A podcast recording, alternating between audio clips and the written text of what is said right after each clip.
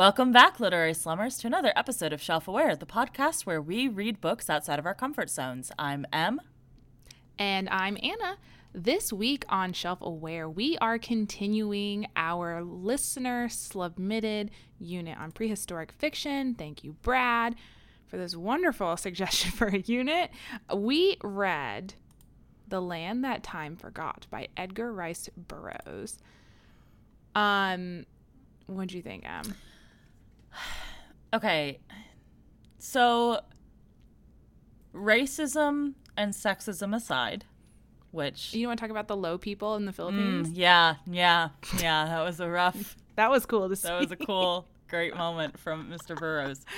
But taking, you know, if we are going to be... I don't want to be, like, cutting him slack about it, but, you know, like, be like, okay, he was writing in the early 1900s. Obviously, there's use any slurs. Obviously, there's going to be racism and sexism because he's a white privileged man writing in the 1900s. Like, yeah, pin in that. We'll get into it perhaps later. But that aside, I was like, I do get why people like his books, I think. You do? I do, because I was like, this isn't great writing. But it felt, and I read some reviews of his books by other, like, contemporary writers of his and stuff, and it felt to me like they probably held the place that, like, Marvel movies hold for us, of, like, some people are, like, they're really great and deep and meaningful, and some people are, like, they're not, and that means they're bad. We just want to watch hot people punch stuff. And some people are, like, oh, we just want to watch hot people punch stuff. I feel like he wasn't trying. He's just writing adventure novels to entertain people, and that's fine. And maybe he was trying to make a political point with a couple of these things, but I certainly didn't follow. And it was fine. Like, it was, you know, stuff was happening-ish, and it was interesting enough to keep me going. I didn't hate it, I think, is where I landed. It's not my cup of tea, but didn't hate it. How about you?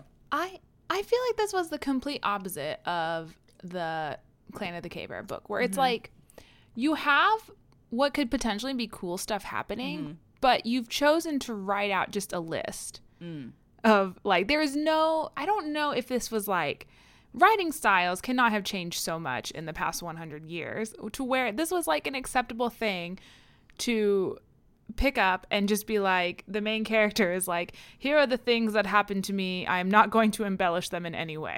And then just, like, list them out. Like, I think also this was a very early sci-fi thing of,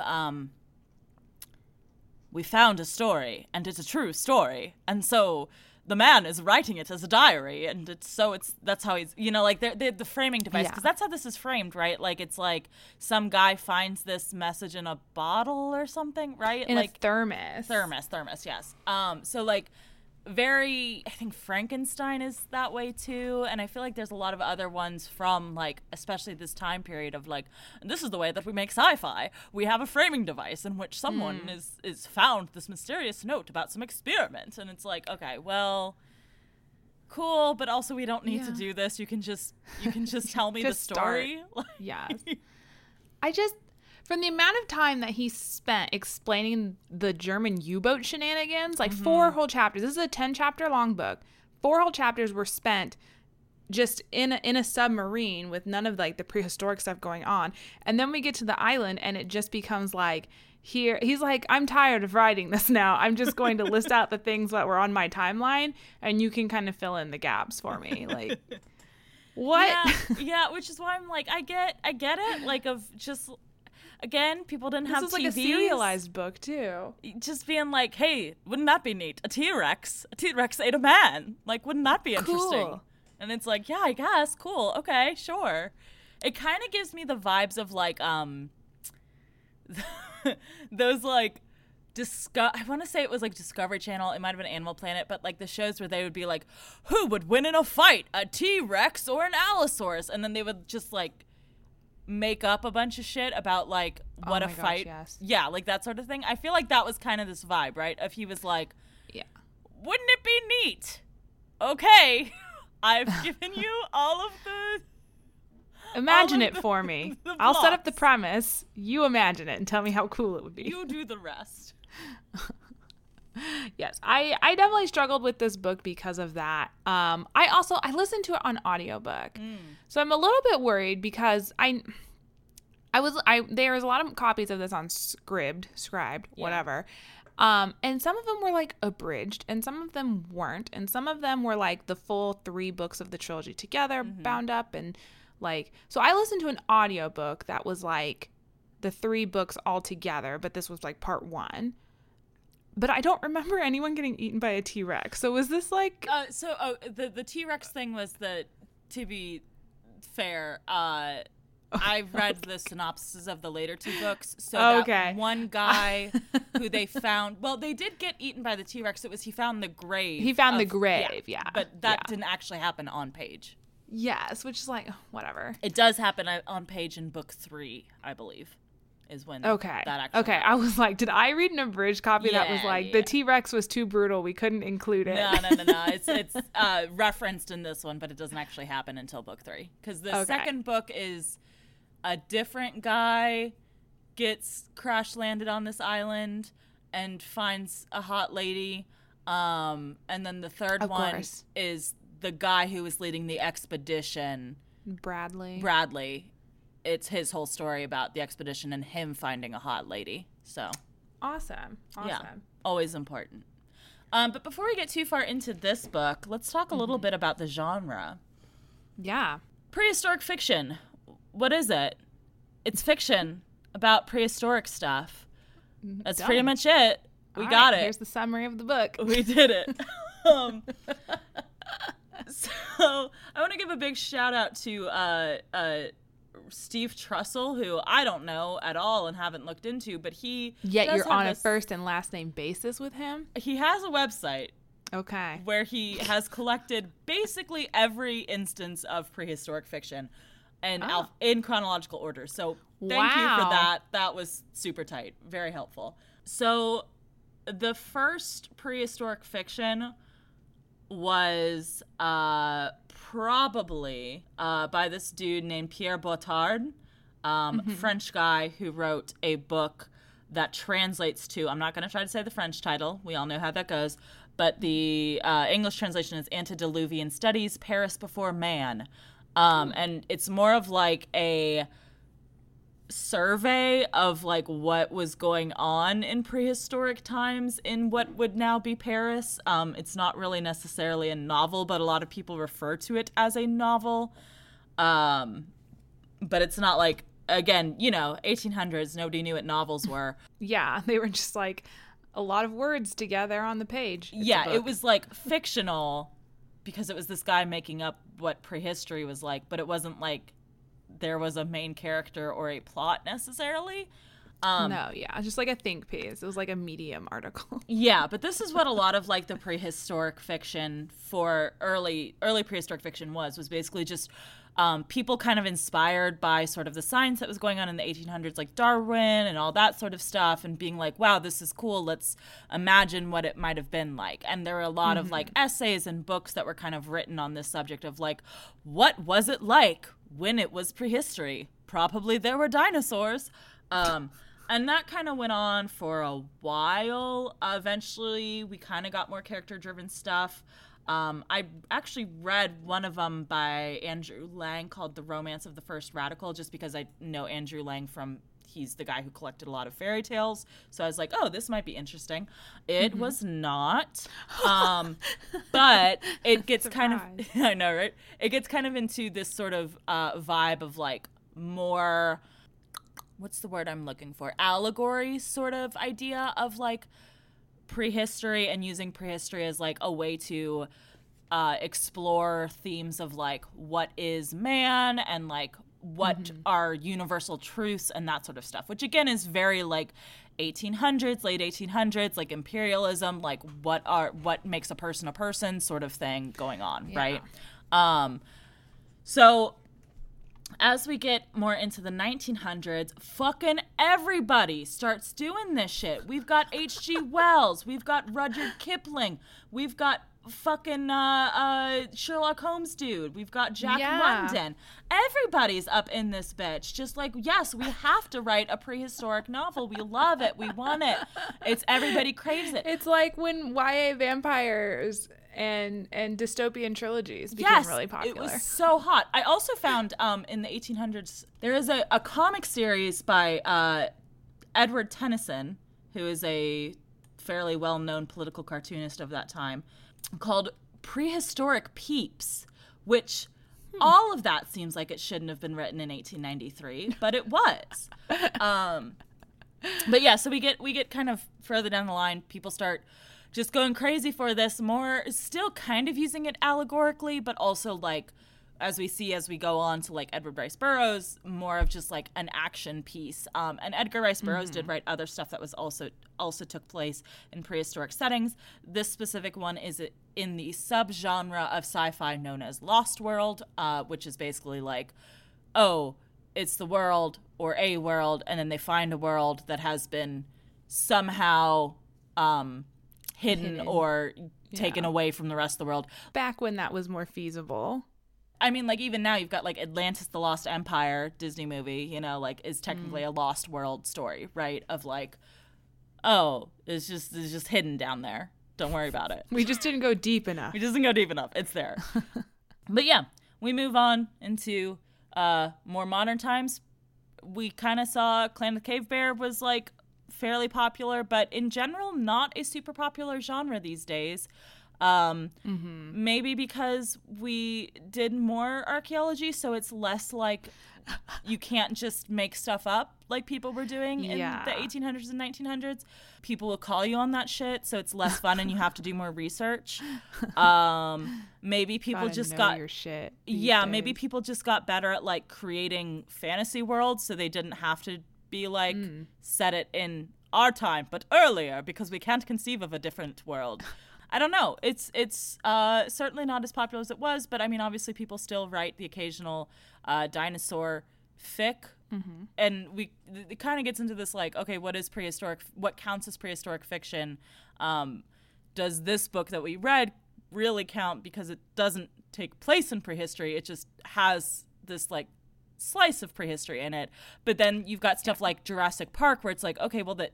Dinosaurs are prehistorical, but nothing else about it but is. But not the science. Right. So it's like, okay, does it just have to have dinosaurs for it to count? I don't know.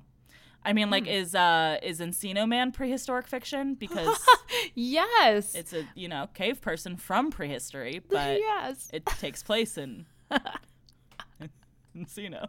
Anyway, that's prehistoric fiction. Oh, cool. Yeah, I don't know. It's not easy to romanticize prehistory anymore, and I think you kind of have to come to it with like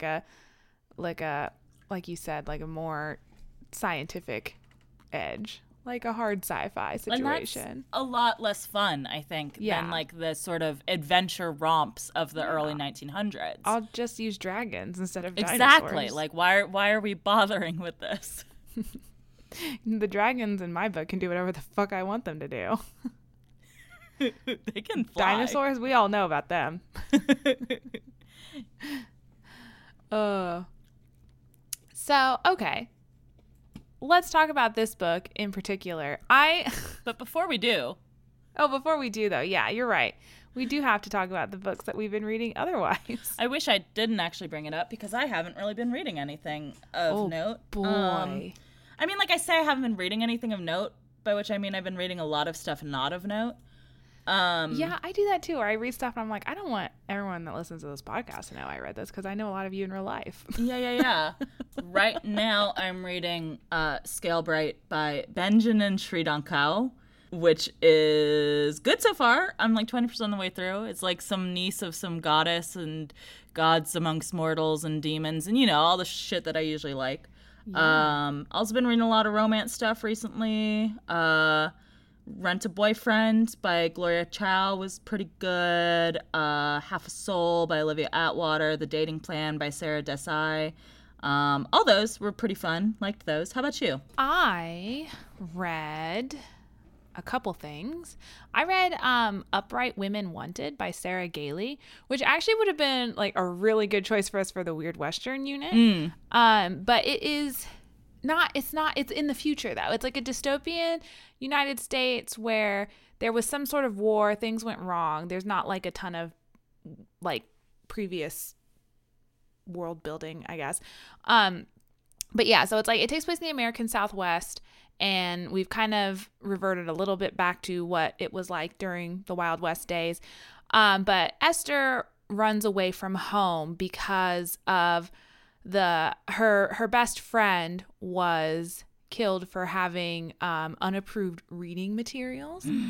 And Esther runs away from home because she feels like she is also tainted in some way, and so she's like, I'm gonna go and be with the librarians, because the librarians are like these moral, upstanding citizens. They travel from city to city bringing approved reading materials approved by the state, so like who better to run away with. So she becomes a stowaway, and when she's found, she quickly discovers that the librarians are actually a group of secretly queer women. Love that. Yes. For her. So, a secretly queer woman and a non-binary individual as well. And she goes on an exploration of what it means to be an insurrectionist and a lesbian. It's very good. Loving that. Yes, it was excellent. And it's short. It was less than 200 pages. I also read, I think, which might be one of my favorite books of the year, The Wisteria Society of Lady Scoundrels by India Holton. Everything about that sounds like a book you'd like, just from absolutely. The title. It is like, it's a fantasy of manners about a Victorian society where women are pirates and can fly their own houses like you would fly a blimp or airplane. Yes. And a male captain pirate named Ned Lightbourne is sent to assassinate Cecilia, who's the main character, but he fails because Cecilia is really good at being a pirate, and he kind of falls in love with her immediately, and she's very standoffish about that. Then they have to go on an adventure together. It's fantastic. It was so it was just so whimsical. All of the Anna boxes. Absolutely it does. Absolutely it does. And like the writing style was very reminiscent of Terry Pratchett, I think. It's very good. I think it's her debut novel. So definitely check it out. I'll have to check it out. I'm also like, I have to admit this to somebody. I'm reading, I decided, I was like, you know what? I'm just going to try out dark romance and see what all the hubbub's about. Mm. So I've been reading this like mafia romance. I don't know. I feel like I like it and hate it at the same time. You know? I recently had a very similar experience with this where I read a book that was like, I'm not going to name it because I don't feel like it, but it was very... You want to keep some secrets. Yeah, and I don't know that... I don't want to recommend it, right? Oh, okay, I see. It was, like, this girl who... Just absolute wild background. Her mom was, like, a stripper, and her dad was secretly a billionaire, and her mom dies, and she also was stripping at age 15 to, like, pay for her mom's cancer treatments. But then, like, this rich guy, like, who's her dad's best friend, finds her and is, like, adopts her, basically, and she has to live in a house with his 5 sons and immediately, like, makes out with multiple sons. So it was just a lot, and it wasn't good, right? It wasn't good, but I did have to read all 3 books because it was wild, like it's gonna be. Right? Like, it's like... Yeah. It's not... I don't think I gained anything, but it was so wild. After I read the first book, I had to, like, just the next person I hung out with, I was like, I need to tell you every single plot detail of this book, just because. Please tell me after we end this podcast recording session. I will go over it. I think it's so interesting that, like, maybe just me, that the people on social media that I follow in the circles that I tend to gravitate towards is like, there's just this whole big, like, resurgence of, hey, we read smut and we want books that have a lot of sex on the page. And I'm just like, we're all just like so open about the fact that we love reading really graphic sex. Like, it just feels very, like, it's very surreal at times. Like, we're all talking about porn, but that's all right.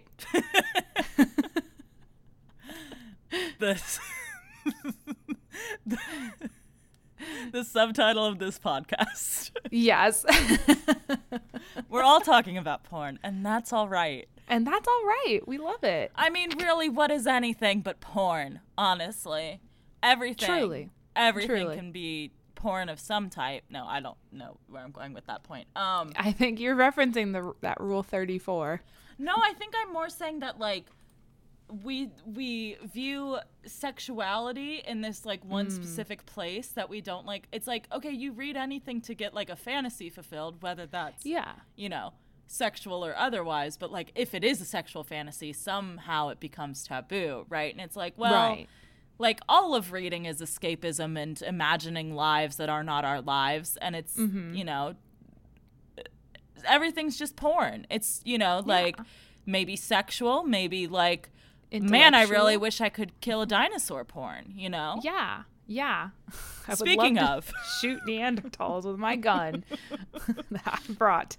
Yeah, so The Land That Time Forgot by Edgar Rice Burroughs is not romance or porn of any kind. I disagree. It is a romance. Escapism porn, excuse me. It's not romantic porn, sexual porn. I think for the 1900s, one could make a case that Liz and what's-his-face get a little bit steamy with their longing look. They did share some kisses. That whole thing. Okay. As I mentioned, I listened to the audiobook of this, and I don't know, like, you might have more insight than I do on, like, the editing process for audiobooks. And this wasn't like a LibriVox or like a volunteer situation, I don't think. I think this was like an official, here's an audiobook recording of this public domain novel. But the person who recorded the audiobook left in so many like the inhalations were all like like, and then he stumbled over words several times, or like would very obviously slow down because like he was kind of, you know, tripping over his tongue a little bit. My assumption would be that that's probably a audiobook that technically had a producer, but it was like a producer that was like kind of one of the shadier producers that's just like, here's a bunch of public domain stuff, record it, I'm not going to listen to it, I'm just going to approve it just so someone will pay for it, and maybe I'll make some money off of it, you know? That could be It was very funny to me at times. Yeah, that doesn't sound great. Especially when you listen to it at like 1.5 or 2x speed, and they're already talking so quickly, and then you just get a bit of, and then they keep going. It's like he really has to breathe because he's talking so quickly. I have to edit that out. I know. And once I noticed it, I couldn't stop noticing it. See, you know? But now here's the thing. We've talked about it now. So now either people listening to this podcast are going to really be listening for our inhalations, or I'm really going to have to edit all the inhalations out, which I do edit some of the inhalations out, especially during my rants. There was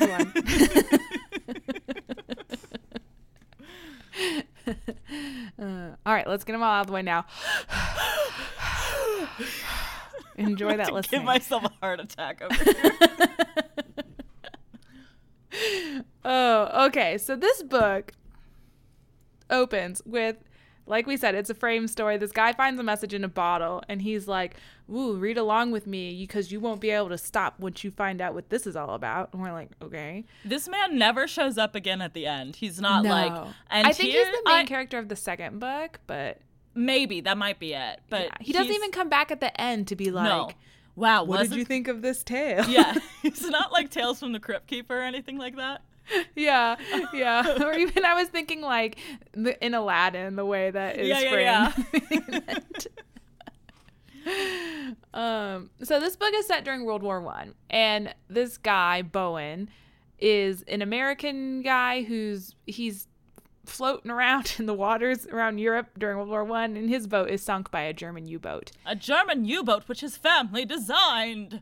Yes. Oh my gosh. He has very intimate knowledge of this German U-boat, which leads him to like become the captain of it somehow in coming up.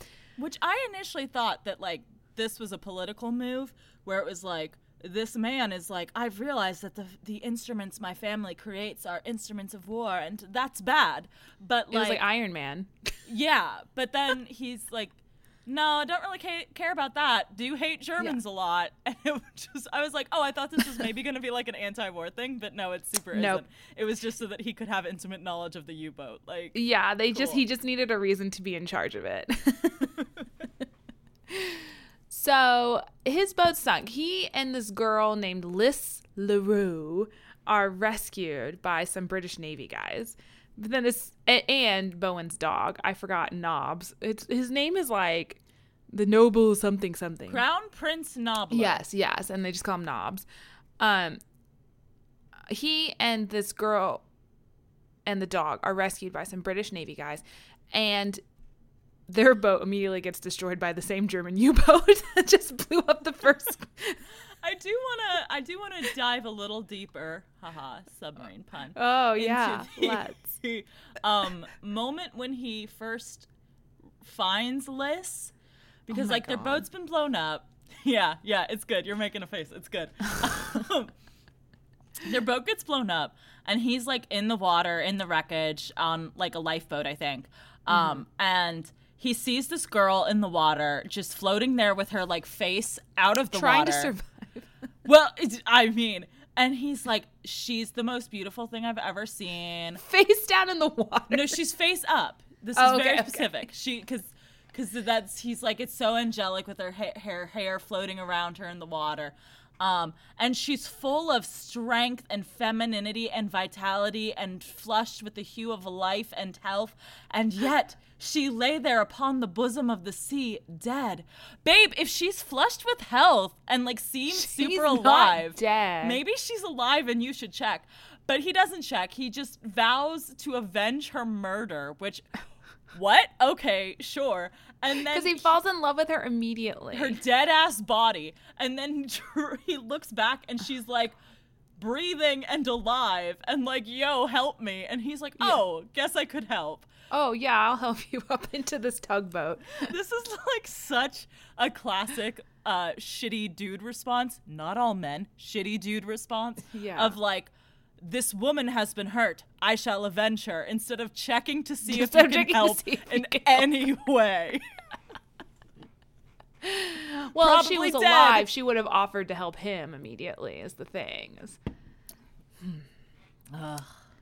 Anyway, the German U-boat destroys this British boat, but then there's like some sort of scuffle, and Bowen and the Brits are able to take control of the U-boat, and they take like these 10 Germans captive. Cool. Then They have to float around for days and days and days because everyone thinks they're German. So they're attacking them on sight, even though they're like flying the Allied colors or whatever. And they're like, hey, no, we're not German. We're British. And they're like, fuck you. And they fight them. So they're sad about it. And they're like, well, what if we just go to like a neutral country's port and like post up there and talk to the authorities so that we can get this all sorted? Cool. But then sabotage occurs. So someone is going around the U-boat and is like breaking instrument panels and like at night making the boat go in the wrong direction and stuff like that. Just like, I don't understand. Okay. They're taking like solo shifts when they know there's like a secret mole on this U-boat. Mm-hmm. Yeah. Everyone is dumb. I feel like maybe it was manipulation by the mole because as we get on it, you know, the mole is one of the people that Bowen trusts, who's like his second in command British or whatever. British person. And we'll get more into that in a second. But perhaps that guy was like, oh yeah, so-and-so's on watch with me tonight, so you go to bed while he gets up. And then it was just him, you know, like I guess because he was high enough in command that it maybe could have worked. That could be, yes. But the important part of this is that Bowen believes for a bit that it might be Liz because Liz is engaged to, coincidentally, to the German officer who is in charge of the Baron. The Baron, yes. And... he is fed some lies by the actual saboteur that person saw Liz going into the Baron's room and talking to the Baron and whatnot. Yeah, so Bowen is like, I want to talk to Liz about this. And he's like, very vague. He's like, you know, you need to just let go of your love for the Baron. Like, you can't let that influence you in the decisions you're making. And she takes such great offense to this that she does not talk to him for, like, the rest of the book just about. Well, I think what he says, I felt like this was justified for both of, like, I felt like they both handled it in a way that made sense to me. Because he's like, hey, someone's sabotaging stuff. I get why why somebody would want to sabotage us if they were loyal to a nation. And I also get why someone might do things for love because think that's... So basically he's like, I totally think that the Baron is behind this and has manipulated you into sabotaging stuff and not telling us what's going... Like, that he's not giving you all the information that this is going to end up with us all dead because we're not going to get rescued, and you think that you're helping him. And she's like, basically like, fuck you, I'm not an idiot. So, I mean, like, with the information he has of, like, she's been seen going to his room multiple times and she was engaged to him, I can see why you would be like, yeah, okay, so she loves him and he's manipulating her, and I'm just going to give her a heads up that, like, I know that she's doing it, so, like, maybe stop doing it, right? Like, yeah. I thought, you know, like, he wasn't like, hey, fuck you forever, you traitor. And she wasn't like, she was pissed about it because... Yeah, like, that would be... He's basically assuming that she's, like, kind of a dumbass, right? Yeah. So, I mean, I don't know. I think that they both reacted, given the information that they both had. Mm. I just think, like, they've known each other for all of, like, 2 weeks. But he's in love, and she's in love. Yeah, they're both in love with each other. We find out at the end. Liz is like, I was in love with you the moment I opened my eyes in the bosom of the sea and saw you. And my engagement to the Baron was arranged by my aunt. Okay, sure. Yeah, so the Germans then mutiny. They just...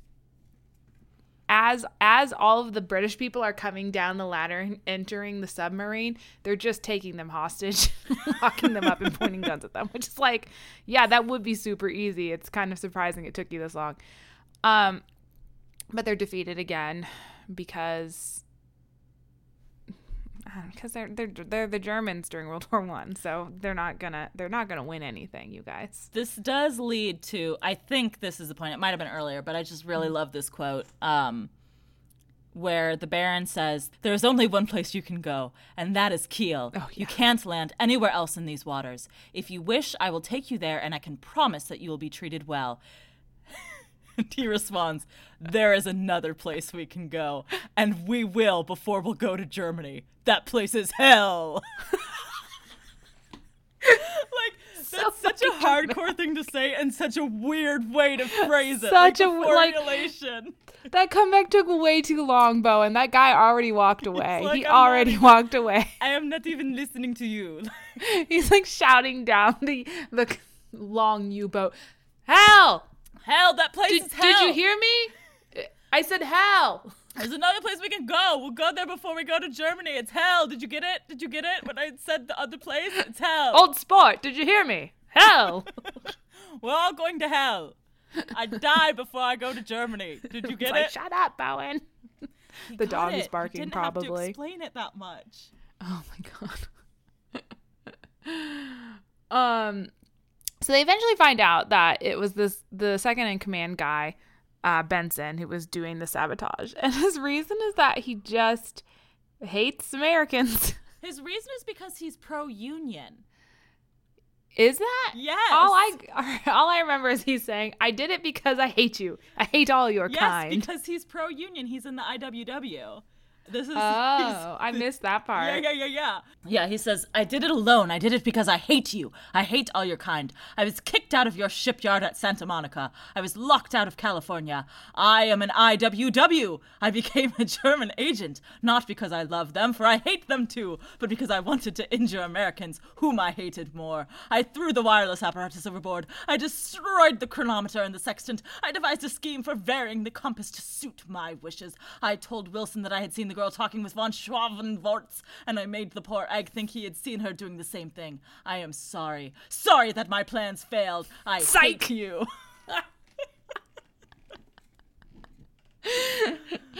Oh my god, so hashtag Benson did nothing wrong, question mark? Benson was pro-union and got kicked out of jobs because he was pro-union, so he turned spy and then did a bunch of stupid shit. Damn. He didn't come here to play. So again, I feel like there might be some sort of political bent to this book, but I just didn't care. Yeah, it seems anti-union, right? Because he's like the villain for no reason. He's like, I'm sacrificing my life on this U-boat to kill all you people who had nothing to do with me losing my job. Yes, unless perhaps maybe IWW meant something else and I'm confusing it. So I think that's what's going on here. Seems strange. Seems strange. Strange. So cool. Yeah. Conclusion. He's found out to be the saboteur, and actually Liz is the one that finds that out. She's like, keep your eye on Benson. He's a jerk off.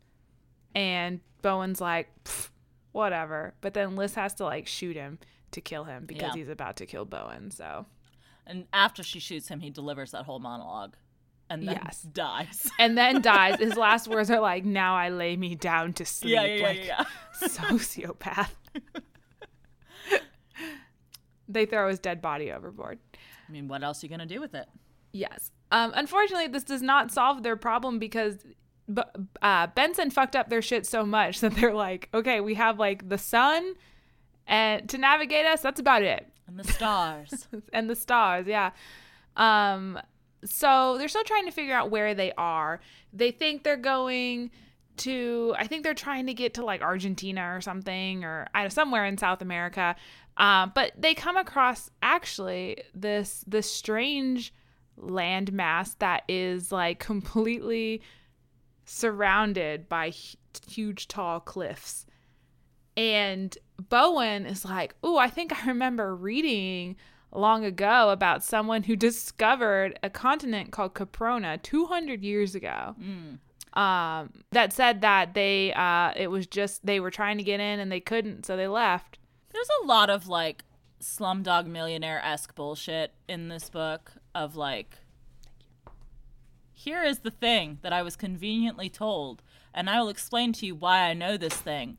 And it's like, why did you? We didn't need this. We didn't need any of this. You could have just said it's an island. We didn't need to like. We didn't need it to be like someone 200 years ago already found this. I mean, maybe this was like a thing. Maybe this is a real thing. I didn't bother looking it up. Maybe like Atlantis and how there's kind of like, not that Atlantis is real. That's not what I'm saying, guys. But like it how is. There's, hush. There's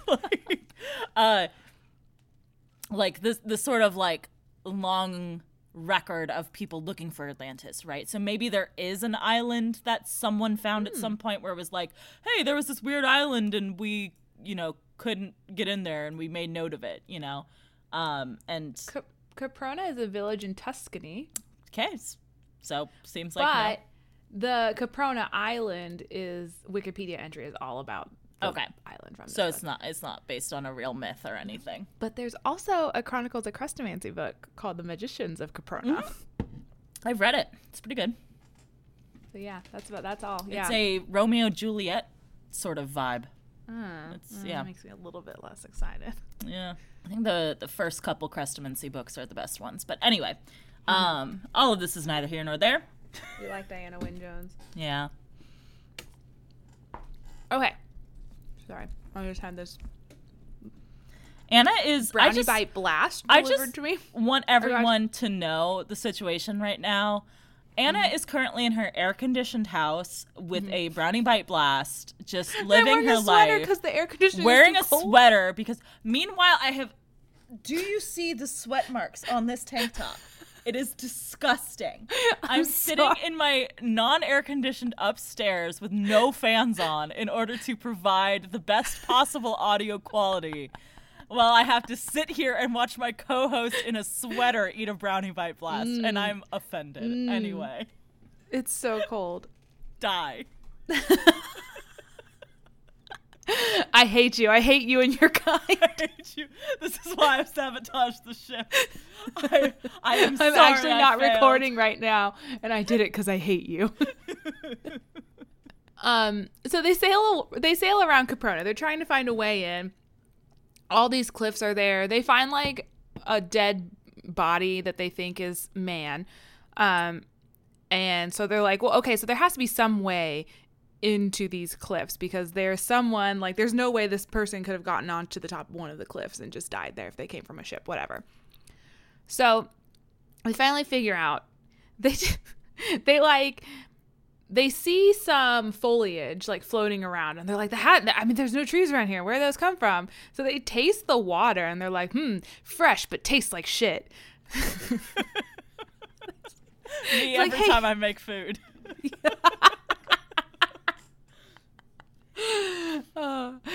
Bowen's like, you ever drink pond water that was full of tadpoles? That's what this tastes like. And everyone's like, oh yeah, it is. Yeah, I do that all the time because we're in the early 1900s.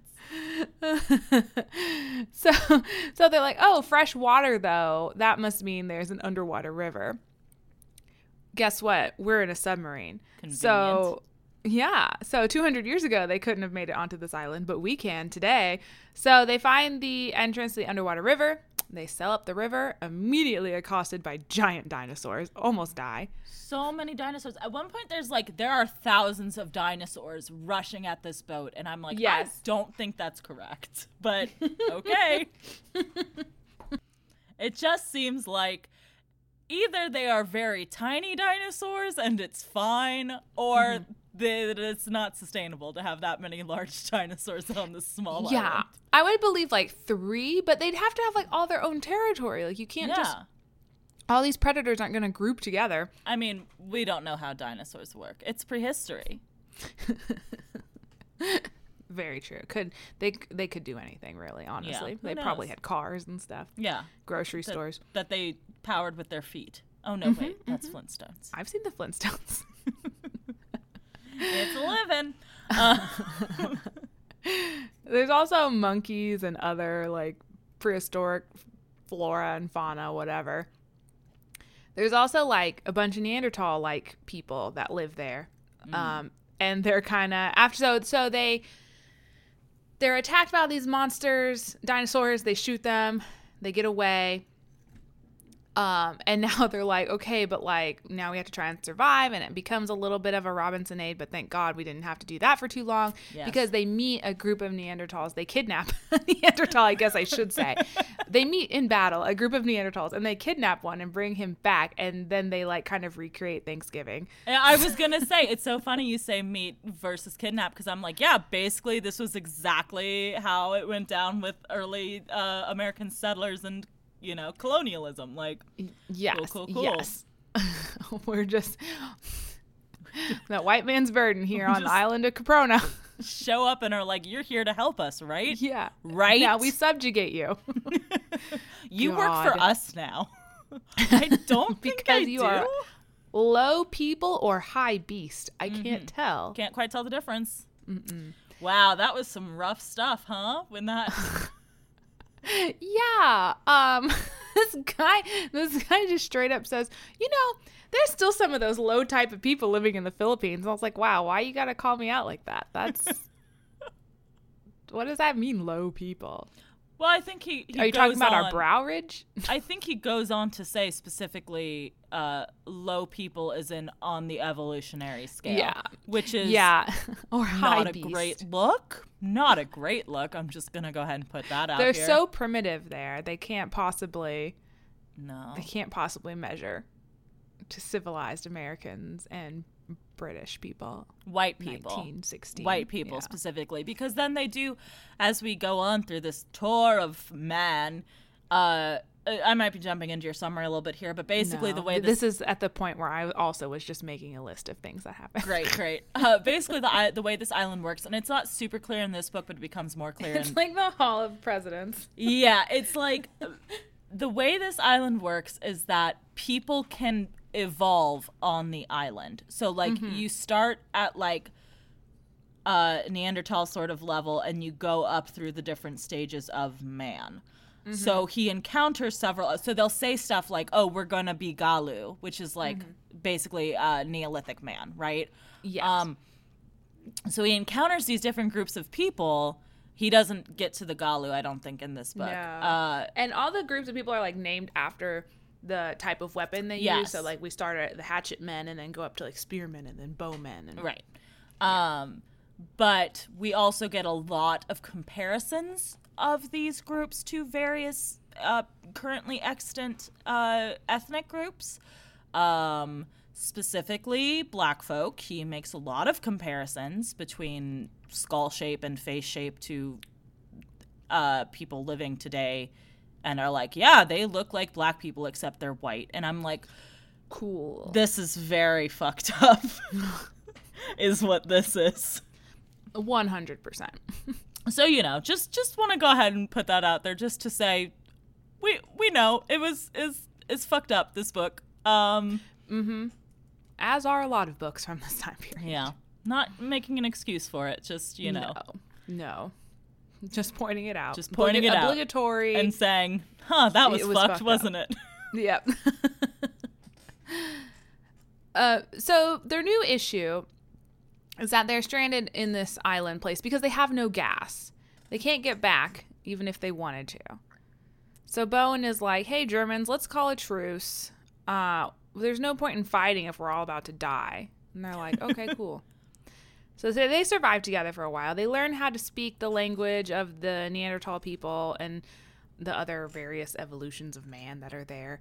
And I think too, I don't know if we mentioned this, but like they become increasingly more advanced versions of humans as the further you get to the center of the island. Yeah. So to the point, like their word for south is back to the beginning or something, and they're like you can't. There is nothing back there. Like you can't. You're not allowed to go back. You can only go forward or something. Yeah. So they set up a base. They call it Camp Dinosaur. Yo, I mean, I guess none of this was a bunch of soldiers and Navy folk and a submarine builder. None of them were poets. None of them. Not. Also, Liz and Bowen fall in love, I guess. They admit that they have fallen in love and loved each other. They kiss. So they're doing a great job of surviving. And then one day, the head of the German crew discovers oil on the island. And so they're like, let's build a refinery. Hooray.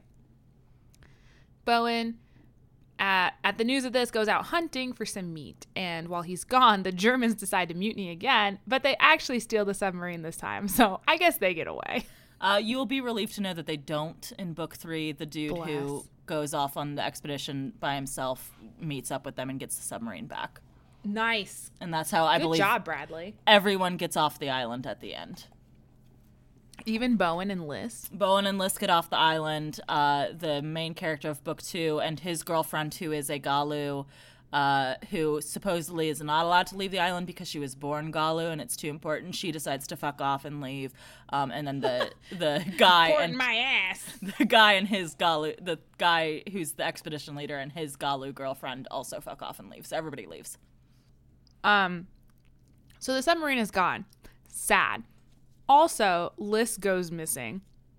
Bowen decides that one of the native population must have kidnapped her, so he goes in search of her. I think there's like footprints or something. Like footprints, like scraps of cloth or hair or something. A note guys, I know that's written in crayon that says like, "I am a Neanderthal. I took your wife."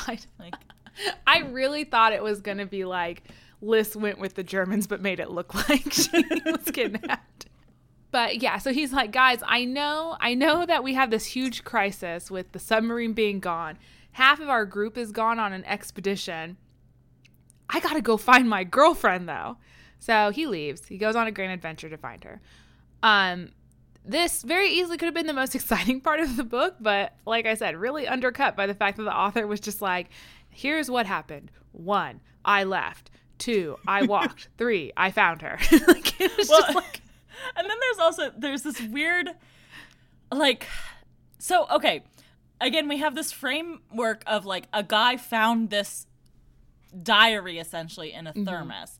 And the first part is kind of kept more or less as a diary. But then we get to this part, and he's like, the beginning of the chapter, I think chapter 7 or so, he's like, I am so sad. I've never been this sad in my whole life. I'm just going to finish writing this and then go die.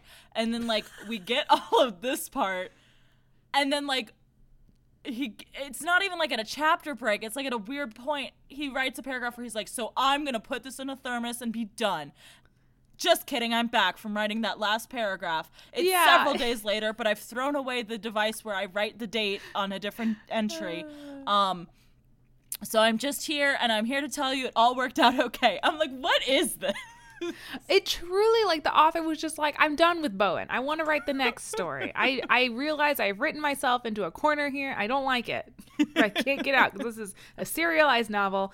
I can't take back what everyone's already read. It's just like, the only way out is through. You can't go back to the beginning. Just like, I'm sorry. It's not going to make sense, and it's going to be improbable. Bowen finds Liz for the first time. God. There's like she has been carted away by an individual who's like, I'm going to marry this she. The she is mine. No one can take her away from me. And Bowen's like, bet. And he shoots him. And then, like, another dude is like, well, I took her. And you can't get me because you're far away and you killed that other guy when you were standing next to him. And Bowen's like, excuse. And he shoots him. He shoots him. So then Bowen's like, I've killed two of your men. Give us safe passage here tonight. Let us sleep in the caves with you before the night dinosaurs come and get us. And they're like, okay, Jesus. So They like live there for a while, I guess, but he has to he goes off hunting one day and then gets lost and can't find his way back to where he left Liz and the other Neanderthals. There's some weird thing with like the women all have to hang out in a pool. And yeah, I like thought their weird bathing pool. Yeah, I thought what it was the pool was the thing that made you like advance. Yeah. And that Liz was going to become like a superhuman or something. But no, it's just like they all just hang out in a pool all day. And I'm like, I mean, I guess that's tight, but like, don't they have jobs? Nah, man. That's all the men folk do. Women just get to chill. Women just hang out in their whirlpool. All right.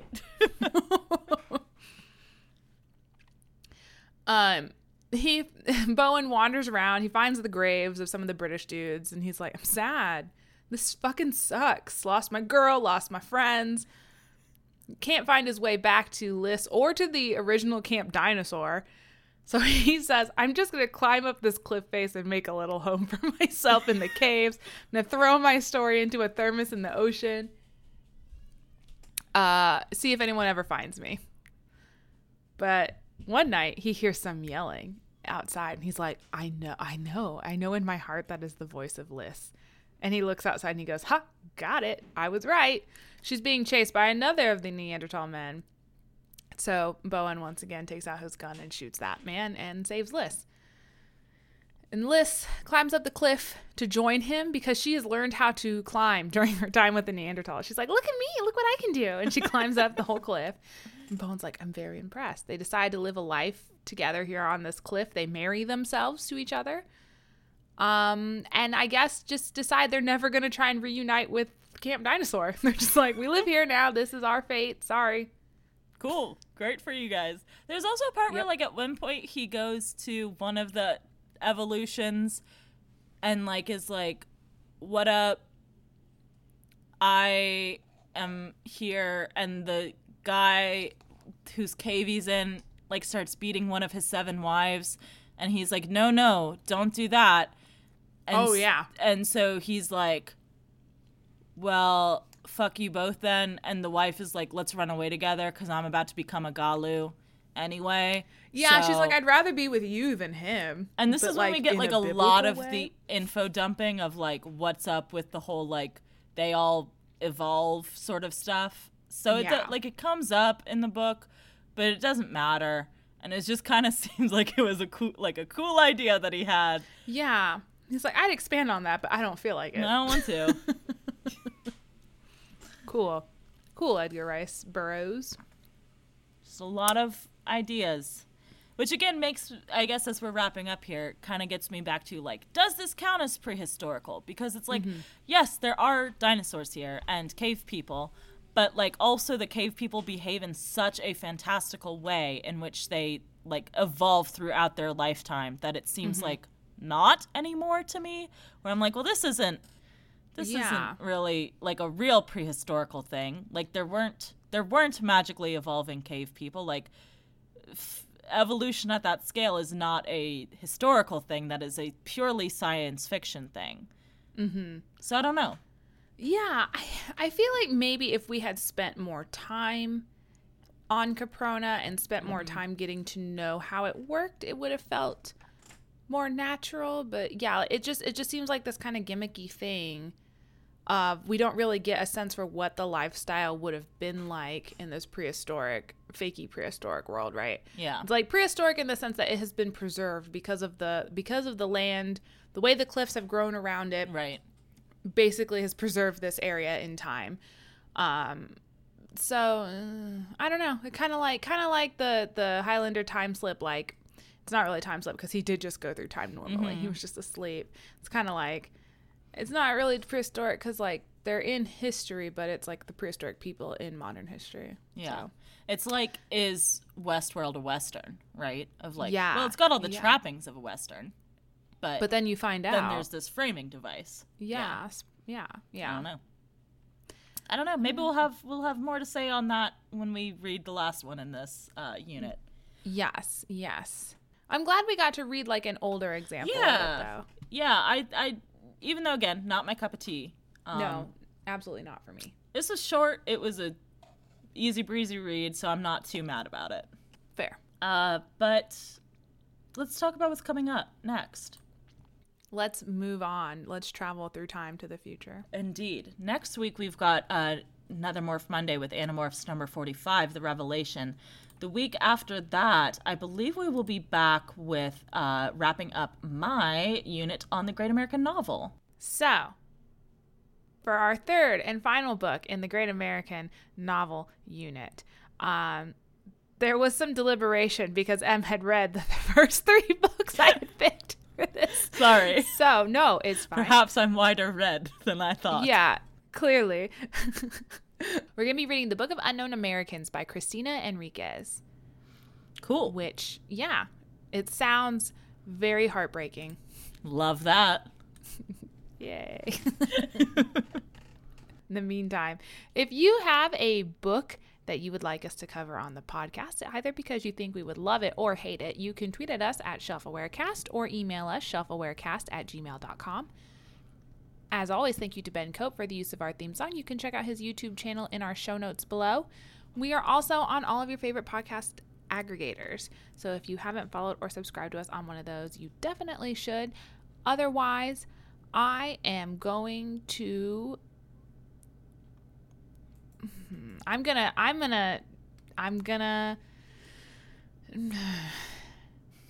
if you use Apple Podcasts, we very much appreciate a 5-star review. But if you haven't followed or subscribed to us on that, what am I saying?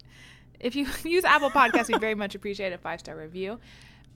But if you don't, that's all right, because you're allowed to talk about us anywhere on the internet you would like. In the words of Edgar Rice Burroughs, here lies John Tippett, Englishman, killed by Tyrannosaurus, 10 September AD, 1916. R.I.P. Absolutely wild. I'm enjoying more ice cream, sorry. Yeah, fuck you.